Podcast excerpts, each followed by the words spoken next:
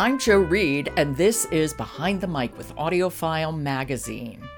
Alan Minskoff, a contributor to AudioFile, is joining me this week, and we're getting his take on some really, really good listens. And how are you? How are you going to close this week out, Alan?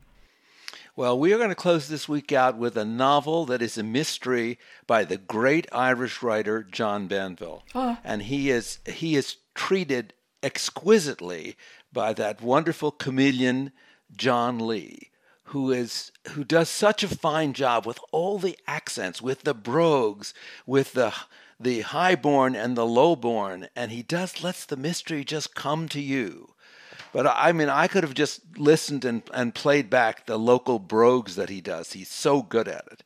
So this is a John Banville, but he wrote a mystery. Usually he writes mysteries under the name Benjamin Black, but he decided to kill Benjamin Black off, he said. Yes, because he has a new protagonist named Strafford, uh, Detective Inspector Strafford, St. John Strafford, uh, and Banville's one of his great gifts. He's one of the last of the great descriptive writers. You really see a person, how they dress, how they talk, where they came from.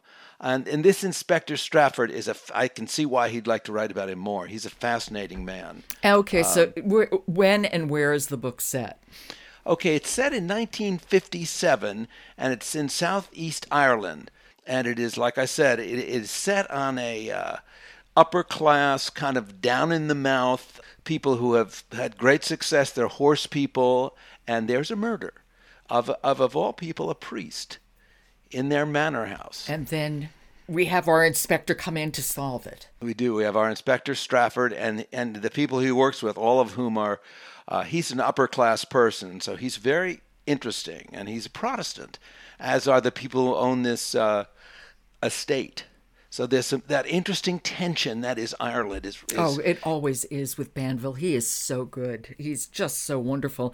And John Lee, of course, is one of the narrators of all time. And and he is just he has he has taken this audiobook to a whole other level. I didn't want to finish it.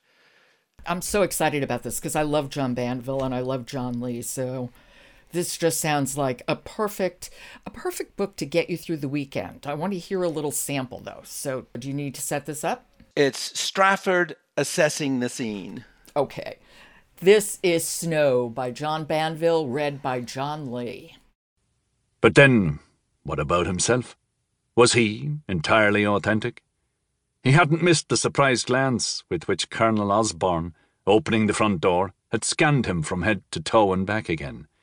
It was only a matter of time before he would be told, by Colonel Osborne or someone else in the house, that he didn't look much like a policeman. He was used to it. Most people meant it as a compliment, and he tried to take it in that spirit, though it always made him feel like a confidence trickster whose trick had been exposed. What people meant was that he didn't look like an Irish policeman. Oh, that brogue.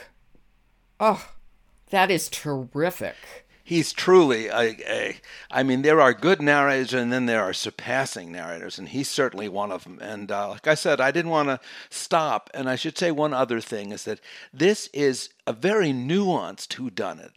Um, yeah. The clues are revealed slowly, and it's a complex pattern, and yet it's very novelistic. You really get the the the motives of people, and there are things that you never quite are sure of, and I love that in this. Yeah. And, you know, Banville it writes everything. I mean, he he writes mysteries, he writes literary fiction, he writes plays, he writes essays. He's sort of a literary polymath. But John he really is. But John Lee is is there such a thing as a vocal polymath? Because he really is as well. He can narrate anything. Yeah, I think he's one of the generational talents as a narrator. Yeah, I completely agree. So that is Snow by John Banville, read by John Lee. Alan, this week has gone by very quickly. And it was a really fun one. It was a really fun one. I look forward to next month. I hope you have a good one. You too. Support for Behind the Mic comes from Penguin Random House Audio, publisher of best selling nonfiction and fiction titles for adults and kids, like The Evening and the Morning by Ken Follett, and The Tower of Nero The Trials of Apollo by Rick Riordan. Visit penguinrandomhouseaudio.com slash audiofile today and start listening. Behind the Mic is produced by Jessica Lockhart. Robin Whitten, Michelle Cobb, Emily Connolly, and Alan Minskoff are contributors. Jennifer Dell is our editor, and the music is William Ross Chernoff's Nomads Four Way. And I'm your host, Joe Reed. Good listening.